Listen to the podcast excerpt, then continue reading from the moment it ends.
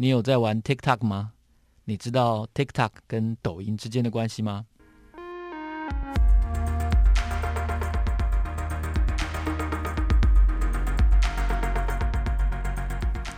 大家好，我是周启源，欢迎收听 Money Talk。大家好，我是海咪，在这边跟启源哥一起聊聊最近的财经新闻。你知道现在最受欢迎的 App 是什么吗？是 IG 吗？不对，而且在这个疫情过后，其实大家受就是玩这些 App 的时间更长了，因为大家不能出门，都只好花时间在这个手机上面。还是 Google Meet？不是，怎么可能是 Google Meet？因为要上大家开会是是，要开会啊，对啊。但根据这个四月份的统计，它全球手机 App 的收入排行榜冠军竟然是 TikTok 抖音。抖音在这个二零一九年的年年营收是高达一百七十亿美元。等等，是美元呢、欸？对，一百七十亿美元是不是很夸张？真的蛮夸张的。对，而且他不止赚得多，他赚得很快。因为在二零一八年，就是去年的时候，他的年营收其实只有七十四亿美元，所以他过了这一年，他的收益是直接翻倍的。这个成长的速度非常恐怖。这表示说，大家在疫情期间没事就一直滑 TikTok，然后就一直做一些嗯。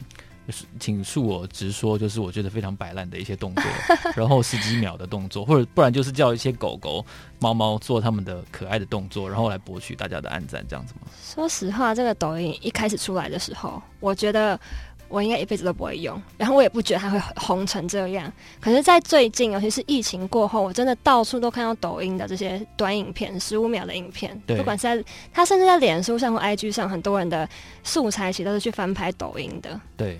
对，所以，我们其实很容易就可以发现，这个抖音已经是渗入我们的生活了。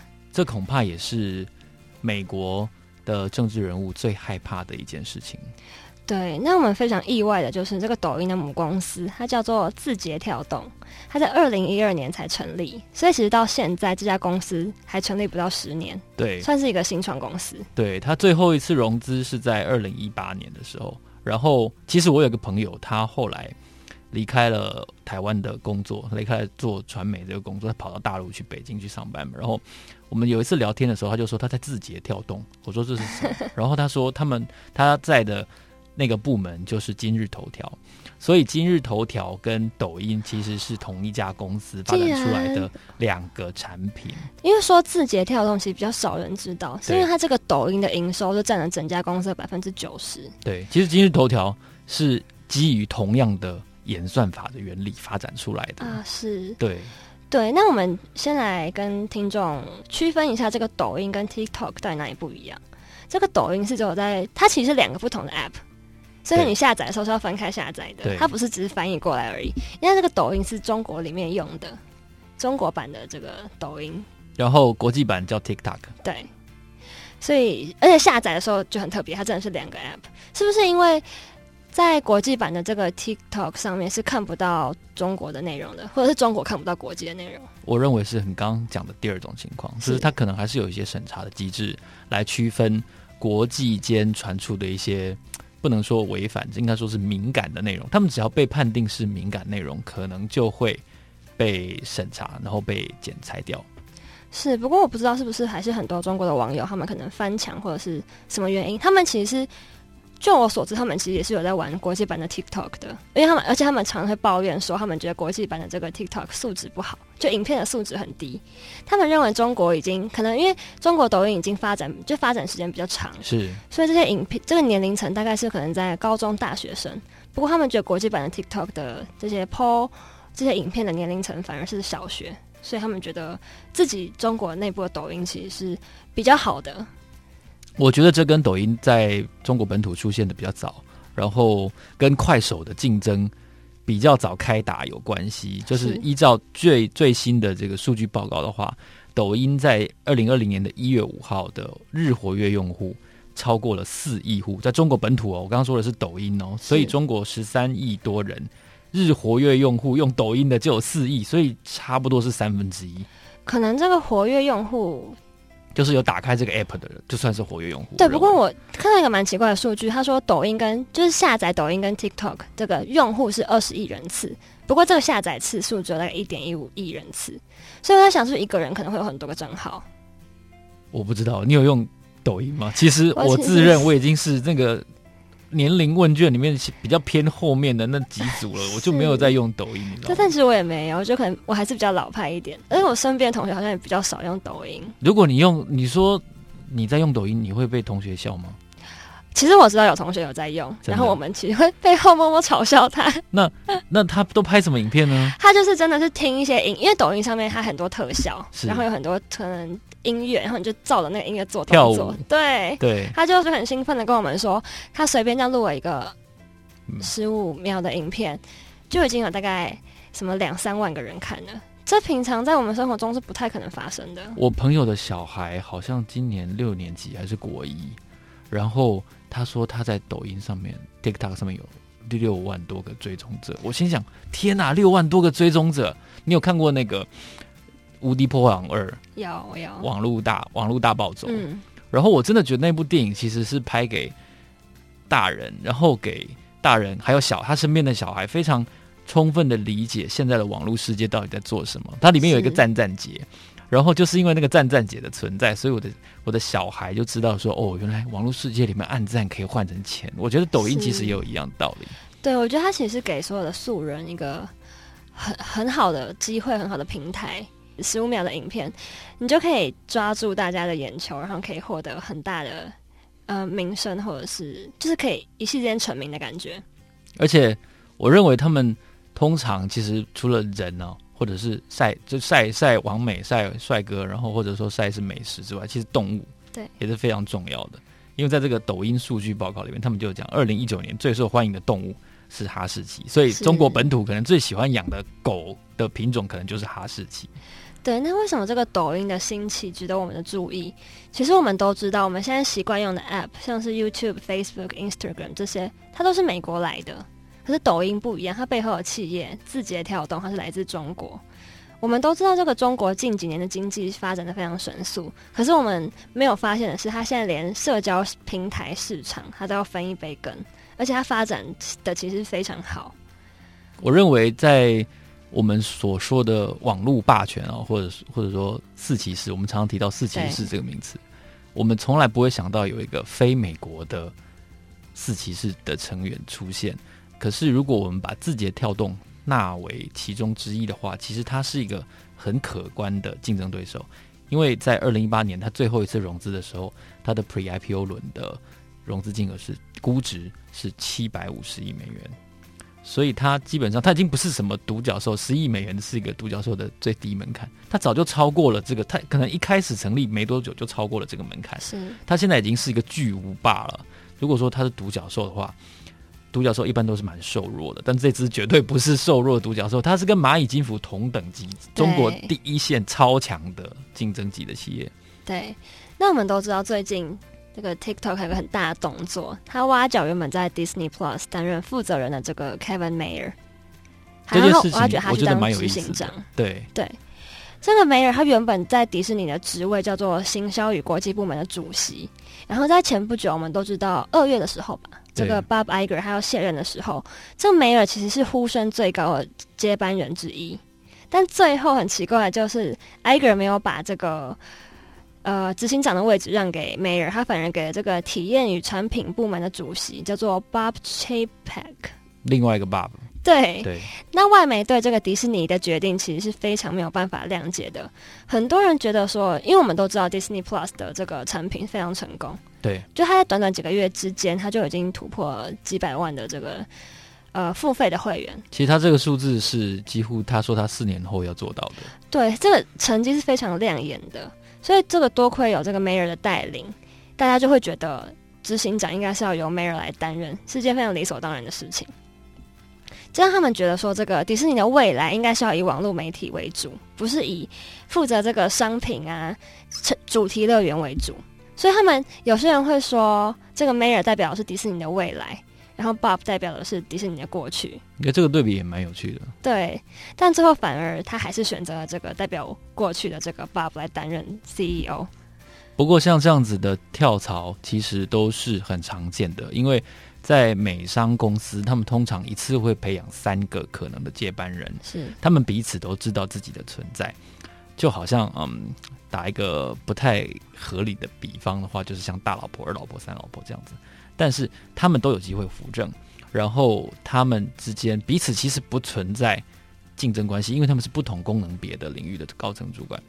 当其中一者被扶正了之后，其实另外两个通常都会离职，哦，因为他们是我应该说是长子、次子、三子这样子的存在。是，所以如果有一个变成储君，正式被揭露了，那他另外两个对手就会离职去找一个新的工作。那通常有了这个高层的体这个接班人的体验计划。这个经验之后呢，通常他们也都在外面能够找到不错的工作。最经典的例子当然就是奇异、奇异通用电器。是，那这个其实股东们也是非常不理解这个决定的。在一宣布 Bob 是之后的 CEO 的时候，这个股市迪士尼的股市就下跌了百分之二。哦，还蛮多的，因为它是一只很大的股票。对，而且是在几个小时内就下下跌了百分之二。然后在这个之后，投资人也就开始像刚刚奇源哥说的。担心梅尔会不会跳槽？可是当时其实这些媒体是有去访问还在里面的员工的，他们都很信誓旦旦的说不会发生，因为他们觉得这这个在娱乐的产业里面能够匹敌迪士尼部门主席的这个职缺非常稀少。没错，对，但我觉得他们那时候一定没有想到，最后会挖角梅尔的竟然是来自中国的字节跳动。因为迪士尼是以电影还有以它的娱乐体验闻名。通常这些东西时间都是比较长的，比如说你去一次迪士尼乐园，你可能要玩个两天三天，都还玩不完哦。然后你看一部，比如说《可可夜总会》好了，比如说《魔法奇缘》等等电影，也都是一两个小时哦，是长的体验。但是很明显，抖音跟 TikTok 是短的碎片化的体验。与其说这是现代人的一个弱点通病，倒不如说我觉得。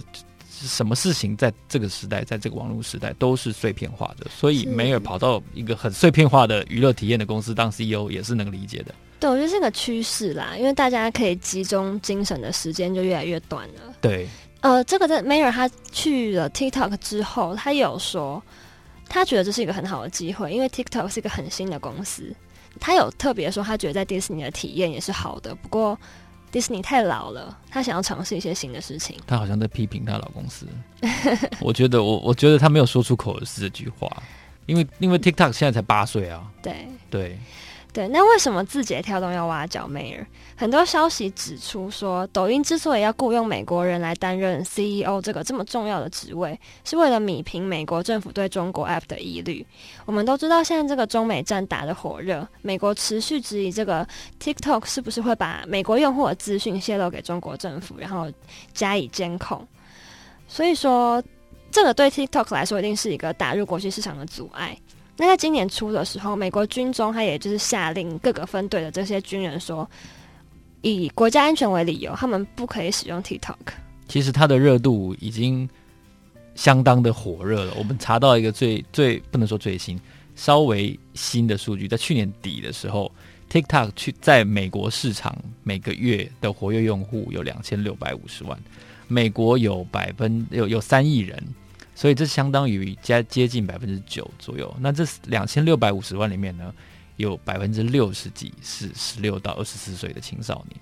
所以，一个中国色彩、中国出资，然后中国式网络架构的娱乐媒介，正在控制美国的年轻人。这个大帽子扣下来，其实是很沉重的。所以，他们一定要找一个外国人脸孔的，而不是中国人脸孔的人，在当地管理一个。国际版的抖音，对，而且我觉得连美国政府都要下令军中不可以使用 TikTok，就可以看得出来它到底有多受欢迎。因为他们怕会拍到一些敏感的设施，怎么安排这些的。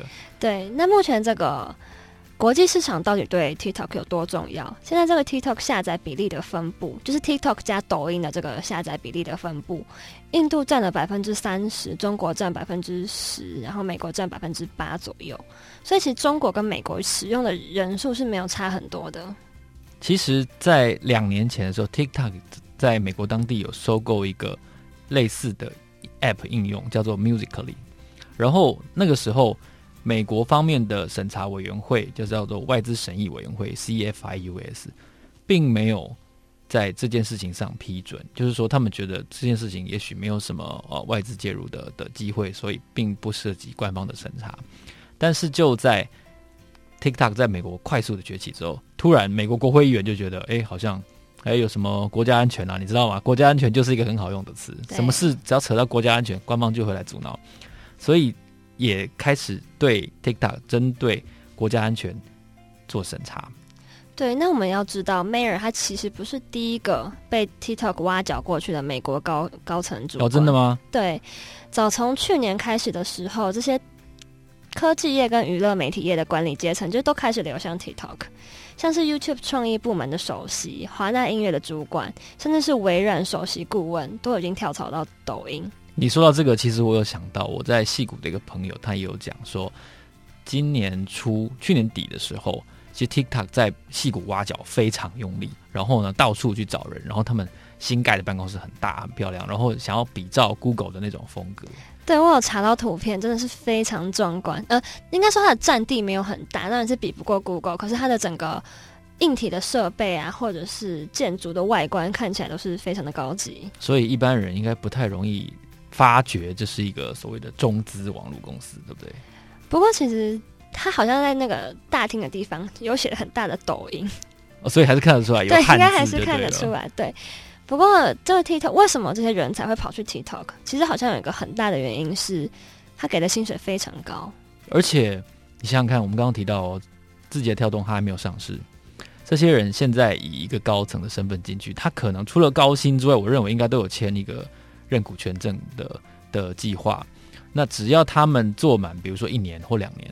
他们能够分股的话，通常在 IPO 的时候，他们的那个股票会非常的值钱。所以我觉得，特别是梅尔这种最高层的管理人员，他们的认股的计划一定是非常可观，那个数量是很多的。对，那可能会有些人很政治化的说，是不是在中美贸易战之下，这个抖音是冲着美国来的？但我觉得其实不是，他的眼界比这个大太多了。除了美国之外，TikTok 早就在就是。大家可能没有发现的时候，默默进军到世界各地。欧洲也是它的这个囊中物之一。像是在伦敦，这个 TikTok 它就已经设置了一个办公室，然后也是蛮高级、蛮漂亮的。那其中有员工就透露说，TikTok 的给的薪水真的是诱人到很多原本在脸书啊或者是 Google 这些员工都愿意跳槽过去。所以我们都知道，当梅尔这个人空降成为。TikTok 的 CEO 的时候，一定有一些特殊的事情要发生了。其实，在梅尔离职以前，其实他曾经经历过很多次迪士尼重要的并购案，然后最后他负责推动的是迪士尼一个最重要的转型，也就是线上串流这个 Disney Plus。那种种的空降案例，其实都显示说，一家中资企业如果要给予市场或者给予股东、投资人一些全新的面貌的时候，一个很醒目的外国脸孔。通常是很重要的一个例子，你觉得有其他的例子可以举吗？对，不知道大家知不知道这个雨果·巴拉，他是被挖角到小米担任 CEO 的一个，听起来是听起来是个很好吃的的东西。你觉得他的英文是什么呢？Hugo Hugo 之类的。对对，其实中国有不少媒体指出，哈，这种外国的高管空降来的，都做了不久，也做得不好。其实 Hugo Barra 的离职理由蛮夸张的，对，他那个时候是说他觉得雾霾太严重，已经严重影响到他的健康了。我那个时候听到这理由真的快笑死了。他又他难道是第一天知道北京会有雾霾吗？他为什么答应的时候觉得北京没有雾霾，然后要离职的时候就说有雾霾伤害他健康？这个 Hugo 他在刚进入小米的时候，大家是非常看好的，大家觉得。有了一个外国的面孔来，好像就可以帮这个品牌换一张脸的感觉。对，外国的市场应该会比较吃得开，或者说比较方便深入管理。这样说，对，加上这个 Hugo 他自己其实是巴西背景出身的，是，所以他们那个时候投资人觉得小米可以因为有了雨果的加入，就可以打开这个巴西跟印度的市场。不过三年后，雨果就离职了。其实三年也不算短的一段时间，他应该也是在小米做出了一些成绩才是。对，因为小米的确在他的加入过后有大幅度的成长。是，不过投资人还是觉得他离开根本就不是因为什么水土不服这种莫名其妙的理由，反而是因为他没有办法成功了去开发巴西跟印度的市场。因为在这个雨果进入呃小米之后，巴西的市场的进展其实是非常小，最后甚至要停止在巴西即将发行的新产品。其实我觉得巴西是一个非常难经营的地方。第一个，它跟亚洲有时差，而且从亚洲到南美洲其实是最远的。那偏偏巴西又很大，是。然后巴西本身讲葡萄牙文嘛，所以它跟亚洲人呃擅长熟悉的语言又不一样，所以在一个管理难度很大，你要花很长的时间到达的地方，要管理一个这么大的市场。其实像上次红海说要去巴西投资，后来好像也没有投啊。是。所以它的管理难度是实际上执行起来非常高的。对，所以其实也不止这个例子，其实好像有很多。呃，外国人被挖角到中国企业的最后都是以失败作收，所以梅尔到底对 TikTok 会有多好的影响，也非常值得我们期待跟观察。我们看到的最新的消息是路透社独家发表的，就是在五月二十九号的时候，他路透社指出，其实这次梅尔被挖角到 TikTok，象征着字节跳动准备要把这家公司的权力核心管理的重点从中国移出来。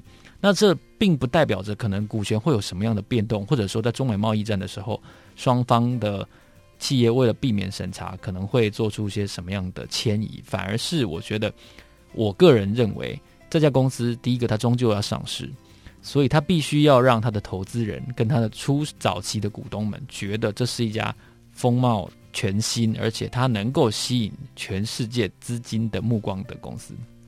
所以我估计它可能会在香港上市。是，然后找一个外国人当整家公司的 CEO。是，那最后我们就来谈谈，到底为什么来自中国的抖音可以超越所有美国其他 App，用这个极快速的、大家都没有办法想象的速度，成功打进国际市场？你觉得原因是什么？是白烂吗？这样说有点太偏颇了啦。其实我觉得他本身的特质还是蛮吸引人的。因为我就像我刚刚说的，大家现在对注就是在网络上的注意力的时间越来越少。我们可能不想看，我们知道 IG 它的那个影片是最多可以放一分钟，对。可是我觉得我们没有这么多时间，我根本不会看到一分钟。我都追踪的网美，我自己都不会看到一分钟。对，所以在抖音上，这个每一部影片只有十五秒钟，就非常吸引人。拍摄者要用这个十五秒来抓住大家的吸引力，其实是一件非常不容易的事情。不过一旦抓住了这个。呃，拍摄者他也就是可以很快的走红。其实说真的，我们每一集节目有的时候收听率不是那么高，我就会思考是不是我们前十五秒是讲的太无聊了，被大家放弃了，这样 被大家放生了。还是我们把我们节目放上抖音，截取十五秒？所以我们要我们要一边讲广播，一边跟着那个动作这样跳，这样。对对，然后再来就是这个抖音，它这个二十四岁以下的使用者是占了百分之八十五，也因为这个原因。很明显的，这个抖音它的设计要非常的简单明了，因为你要让小学生也会用。对，现在真的有些小学生在在用抖音。我在吃麦当劳的时候，我就看到，然后他们就在比，然后就在玩，然后我就真的觉得，你知道吗？老人家就是有一种感慨，就是说现在的小孩子这时代到底是怎么了？为什么小孩子小学生就在玩抖音？对，不过我觉得有时候可能大家不想尝试一个新的 app，是觉得它太难用了，可能它的设计不够直观之类的。那、啊、你讲到重点了。对，所以在抖音上就不会有这个问题，因为连小学生都会用。对，所以我应该没有输给小学生。我觉得我等一下录完这一期，我，我们就马上下载，对，来 download 玩一下。对，然后我觉得最重要的还是是这个抖音它不同于以往的演算法，像我们都知道，不管是 Facebook 或者是 Instagram。我们获得的资讯都是以朋友圈为主，像是我们在呃 Instagram 上看到的现实动态，就都是我朋友的。对。然后脸书上其实大部分也是，通常都是我朋友的动态，或者是我有按赞的这些内容，我才会看到。不过在抖音上，我们看到的不会是一个好朋友的动态，它是一个特地为你准备出来的页面。这些资讯可能来自你不认识的人、不熟悉的明星，可是就是一旦你在上面做了一些互动，它可以很快的抓到你喜欢什么，你想要看什么。它是以兴趣来作为这个让你看到东西的主要依据，不是以朋友。说到这个，其实我曾经用今日头条做过一些尝试。